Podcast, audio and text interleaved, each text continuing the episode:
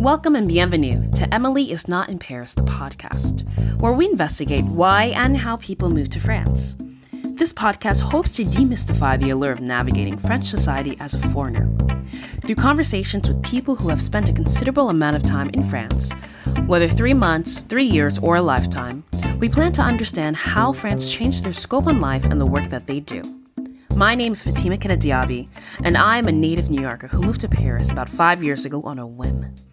As each year passes by, I wonder what motivates people to dig roots in France, and so I decided to start this podcast. Subscribe to this podcast where all podcasts can be found.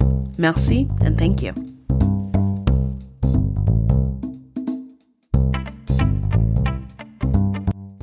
Jamie Nyqvist is a Finnish American from Helsinki who came to France at the tender age of 18 for college. 5 years later, she's a young entrepreneur with her own digital marketing agency, YLW Digital. Hi, Jamie. Thank you so much for being here today. Hi. Thanks for having me. Very excited. My pleasure. So to get things started, I want to ask you first, how did you end up in Paris at 18? Yeah, so I came for university. That's the short story. I went to the American University of Paris. Long story is I actually had come to Paris when I was a kid. I was around 12 years old, and me and my mom were on the bus to the Louvre, and I told her, I think I'm going to live in Paris when I get older. Since then, I guess when I was about to go to university, I remembered, right, there was something I wanted to do when I was younger. You came to Paris for school. So what exactly did you study and why Paris? Yes. So I came to study, and I studied film, and that was my major. And then I minored in global communications. And I actually wanted to do more practical filmmaking, but then I ended up falling in love with the more academic side of film. So the film studies. And when you were studying film studies, did you study a lot of French films, or was it more so centered on global films, global cinema, or really just American cinema? Well, I don't know if I'm going to be plugging the university here, but there's a lot of different classes you can take. And so I specifically chose certain classes that aligned with my interests. So they do actually offer a French cinema class, but that was taught half in French, half in English. And at that point, I didn't speak enough French to actually go into the class. But we did speak a lot about French cinema because the French New Wave is such an important film movement, and you have to discuss it. You can't just glaze over it.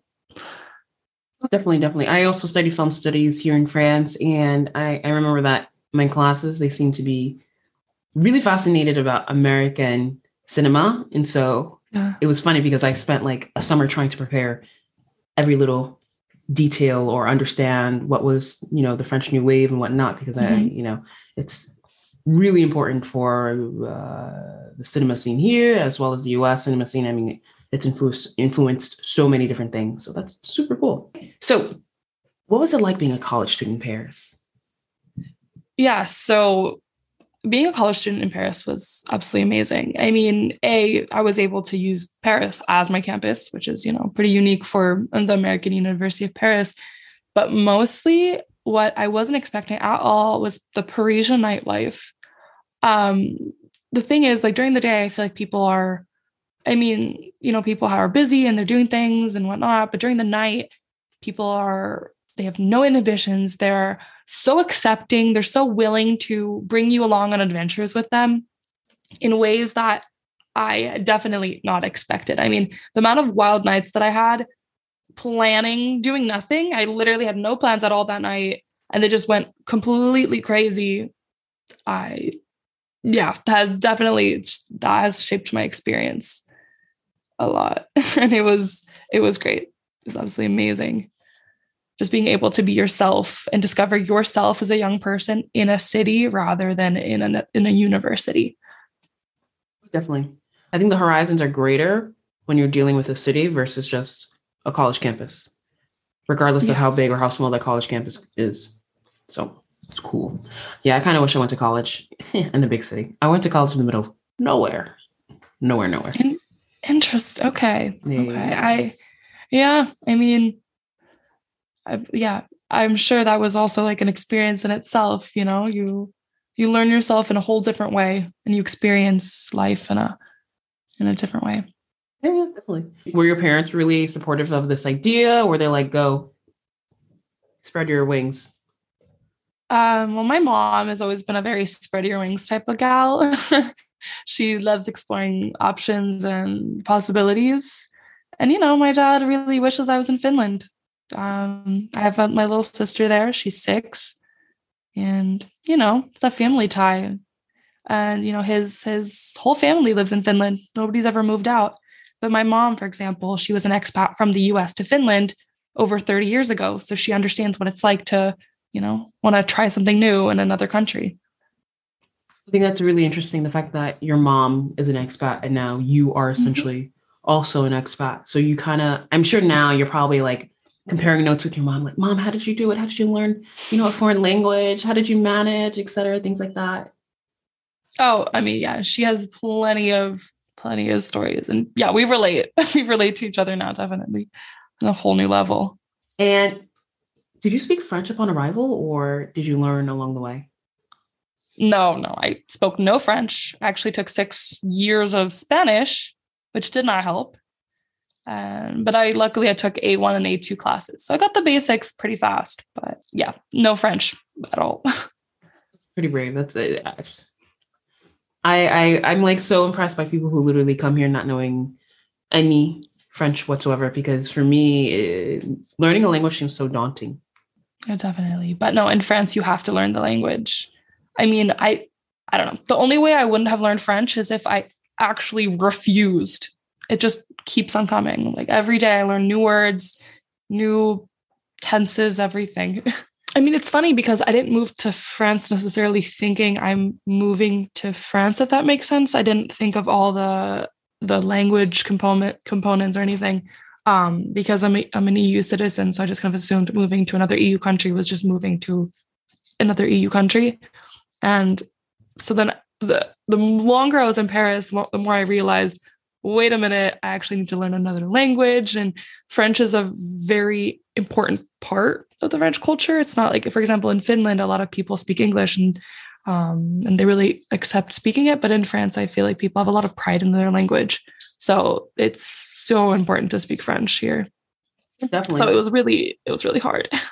So aside from studying and whatnot, what else has shaped your Parisian journey? Well, I mean, the friends that I made here, of course, studying was one aspect, but I met such amazing people while being here. And I actually got a job at a bar. So I was working at a bar for 3 years, and that bar has now become my home. It's all my friends are there. I bring family. It's just, I mean, without it, I don't know if I would have stayed in Paris as long as I have. Oh, really? Yeah. Yeah. Actually, I wanted to leave in the first year. I used to have 5-year roommates. One left. The other one left 2 years in. So I was really the last one standing, and I was teetering, leaving. Just I couldn't do that. It's like, it's so hard to make friends here. So that's why I was thinking about leaving. Yeah. It's twofold. It's hard to make friends, and then it's hard to keep friends because people are constantly leaving, you know? And yeah, it's like, okay, how do you stick around the long-termers, or how do you stick around the long-termers, and how do you predict who's going to stay here long-term? It's always the people that surprises you that are going to leave first. Yeah, exactly. But I'm happy I stuck around because I definitely have made some friends for life who are staying in Paris for the unforeseeable future, the foreseeable future.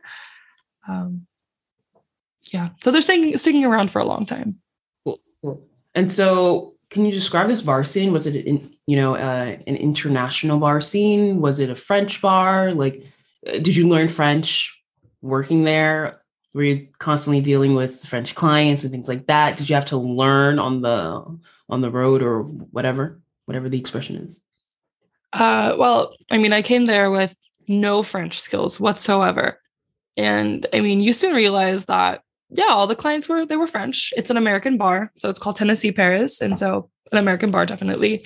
But the clientele are not American and usually not international people. When I was working there, it was a lot of the neighborhood I guess people who are living in the neighborhood, and they just come into the bar, bring their friends, people from work, and because they do a lot of after works too. After work is a huge thing in French culture, like having drinks after work, to explain it. So yeah, I started learning really fast, just how to speak bar French. It took me a while before I started learning actual conversational French. That wasn't how to serve somebody else alcohol, but actually how to speak to people and discuss myself and my life. What's bar French? Well, it's, for example, I don't know. I can't even think anymore, but like, qu'est-ce que vous voulez boire? Ah oui, une pinte. Je dois changer le fût. Things like that. Just like, to translate, it's like, what do you want to drink? A pint. I have to go change a keg. I'd be right back. So I even learned how to say I lost my voice because this was pre-COVID, so people weren't scared of, scared if somebody showed little signs of illness. But yeah, I'd lost my voice, and I was trying to chug through a shift, but I could not speak. I had completely lost it, so I had to learn how to whisper that to people in French. Sounds difficult. Yeah, having to whisper already in French, the language is so was tricky. Yeah, where people love to murmur and whatnot. Cool. So we met while we were both interning at Studio Canal. We were in different departments, but as a fellow American, we quickly found each other. Can you tell me, how was that, interning in a major French distribution and film production company? Yeah, I think it was a really interesting experience, especially because my internship at Studio Canal had come right after an internship at a very small French startup. So the experience in itself was completely different, but I liked it so much. But the thing is, I wasn't working in the French film department. I was actually working in the international film department. So everybody in the office was French. And this is actually very common in a lot of office buildings. If the corporate language is English, the language within the French office is going to be French, even if the whole company will speak English, if that makes sense. So in our meetings, we'd speak English, but then in the office, when we were having drinks and stuff, it would be in French. Did I find it odd to speak French in the office? A tad bit. It was more hard to socialize. I could listen and laugh, but it was so hard to kind of describe who I was. And also we, this one time we were watching a movie because the Studio Canal office has a huge cinema and you can watch all these films there. And so I was invited to watch one of the upcoming film releases, the French one, but it was before they put subtitles. So I was sitting there, one of the only four, I don't know how many other people didn't speak really, really good French in the office, but I was just sitting there trying to understand this movie. And then I had to go back and give feedback on it. And I was so lost in what was happening in the movie. But luckily, film is a visual. So I understood it visually. Technically, I think a film needs to stand on itself without any sound. So you should be able to kind of get the gist of things just by watching it. Yeah. And what movie was that? Or is it under wraps? It was The Black Box, the Pierre Niney film. Yeah. He's hot right now. Cool. Yeah, he is. So I got to see that film before and I felt... I didn't tell anybody about it, but whenever somebody mentioned it, I was like, "So big that." Yeah. So after Studio Canal, you decided to launch your own company. Can you tell me a little about that and what it's like starting a brand new company in a foreign country? Yeah. Well, actually, I want to preface this whole story by saying that I actually did kind of have an in to what I was doing before I started my company. So back in, 2015, I was working with Messy Messy Chic, and now she's an influencer in Paris, or she was an influencer back then. She was an influencer in Paris. And so I began to freelance for her. And so I already understood a little bit about social media within Paris and then how to freelance in Paris through that experience. And she's been absolutely amazing referring clients and friends. And so she helped a lot and she shaped my life in Paris so much. I'm eternally grateful for her. But then I started my own company and I basically started it with no understanding of how a company is formed at all. And so I had to choose the structure of my company. Then I had to find out who to build my company, like who could help me. Because in France, it's either an accountant, a lawyer, or then I used a special firm that helped me build my company. So there's different, tracks you can take to build a company in France. So how did you manage with all the paperwork? And I imagine you're dealing with paperwork in a language that was, even more challenging than your average French. Because French legal jargon is no fun. And it's not the same as the French you learned in school. Tricky. Yeah, no, not at all. But I want to say even French people don't necessarily know what's happening. So I thought asking a resident French person or a French friend of mine some help about creating a company. I realized that my experience in researching about companies led me to have more experience than they did. So they actually couldn't help me at all. What they could help me was with word choices. But yeah. For example, you have to describe the activity of your company when you're creating a company. And so I had used a couple other companies, their format, and written mine, and a couple people had approved it. And then I had asked a French friend and he goes, you can't write any of that. Like, that's not a good thing to write or something, or the word choice is poor. But then my lawyer said it was the perfect word choice. So it goes to show how, there's that disconnect as well. And you have to really trust your own gut too. And whatnot. And you also need to have the right team around you, right? And having a lawyer on call, or having a lawyer in your team that knows the proper jargon or what all the rules are and the nitty gritty, and know how to search about it, is very, very important. And that's a testament to your work as a leader. And I imagine that with your digital marketing company, you probably had to really find and cultivate a strong team. Definitely. And the thing about having a company is you can't, because there's different structures, and you can do like an auto entrepreneur, which is you're by yourself. Or what I did is I actually did a company. So then I would be the sole shareholder of that company. I have an EURL. And so you really can't skip out on having people on your team. You can't miss out on an accountant. You need to talk to lawyers, which I'm so happy about. And I'm really happy because I thought I had gone over the hardest part a few months into starting my company. And then at the end of the year, I was wrapping up my company, my first year of activity. And the amount of paperwork I had to do was insane. I didn't even know I had to do any of that. I was just receiving letters upon letters of the things I had to pay. It's horrible. I had no idea what I was doing. And I was calling Impôts, which is the tax service. I was calling URSSAF, which is Social Security. I was trying to have them explain to me things because I couldn't even find where to pay. And they're like, oh, because there's no place to pay. You actually have to do a wire transfer and we'll give you the information for that. So there's no way to do it online.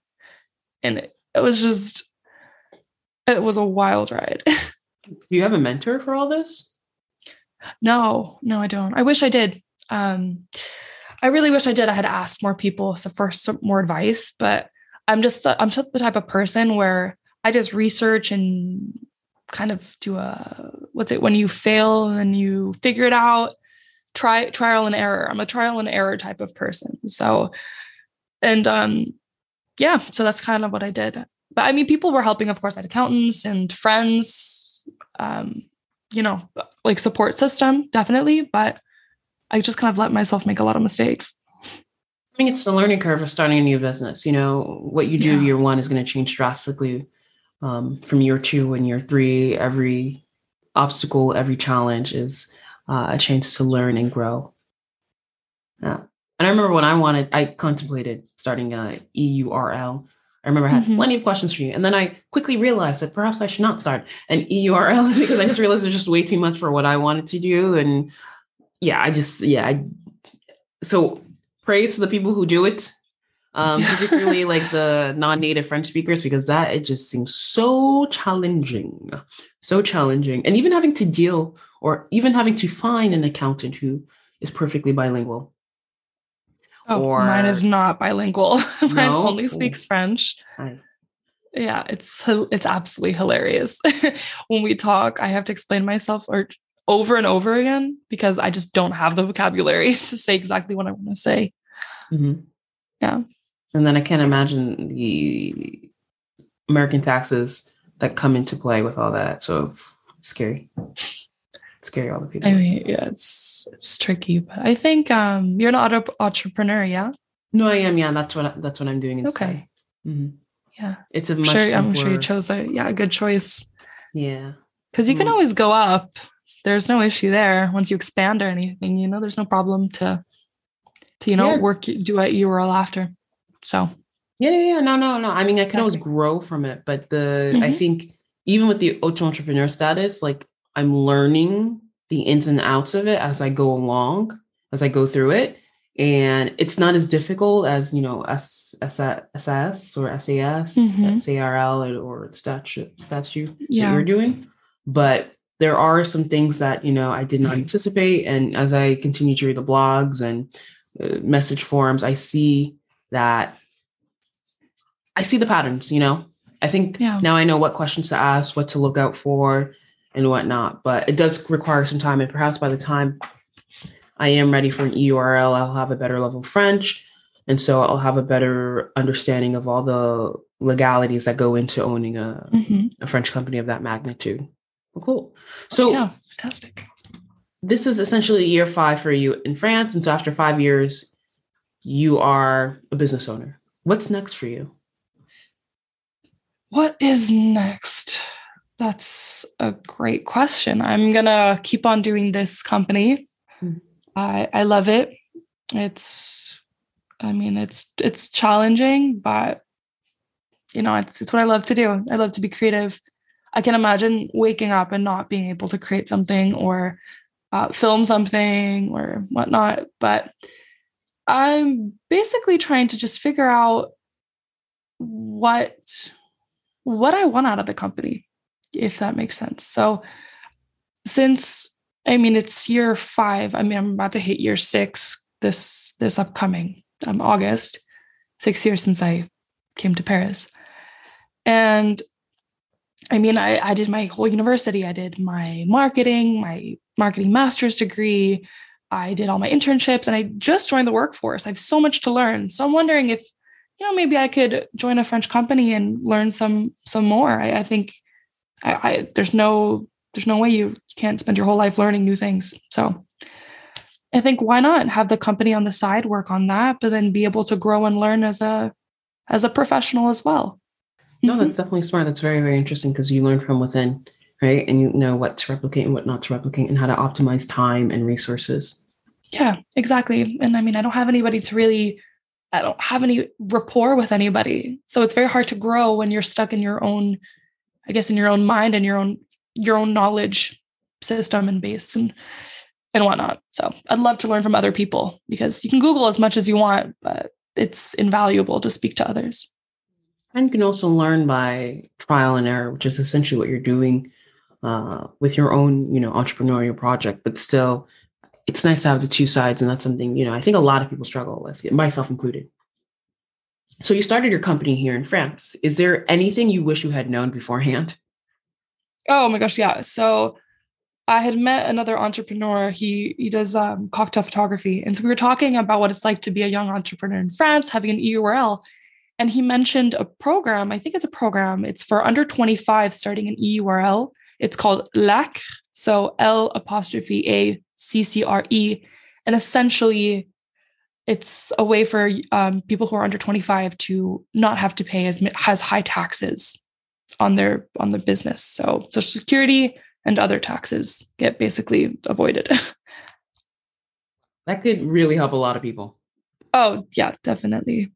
I think when I started my auto-entrepreneur status, I had no idea about this. And it's only something I really learned about in the recent months. And now I'm no longer eligible. That's always how it happens. You find out, you know, a bit too late after the game and whatnot. And that's why I think it's so important to like talk to people like yourself, who are in it and who are, you know, in the game and doing entrepreneurial projects and whatnot, because I think it's great to learn from other people's mistakes, but also achievements.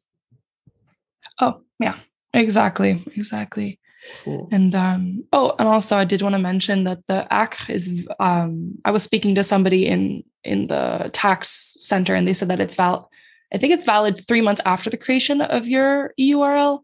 So if you, for example, forget to do it at the beginning or didn't know about it, I believe you do still have that 3 months to talk to somebody and organize it.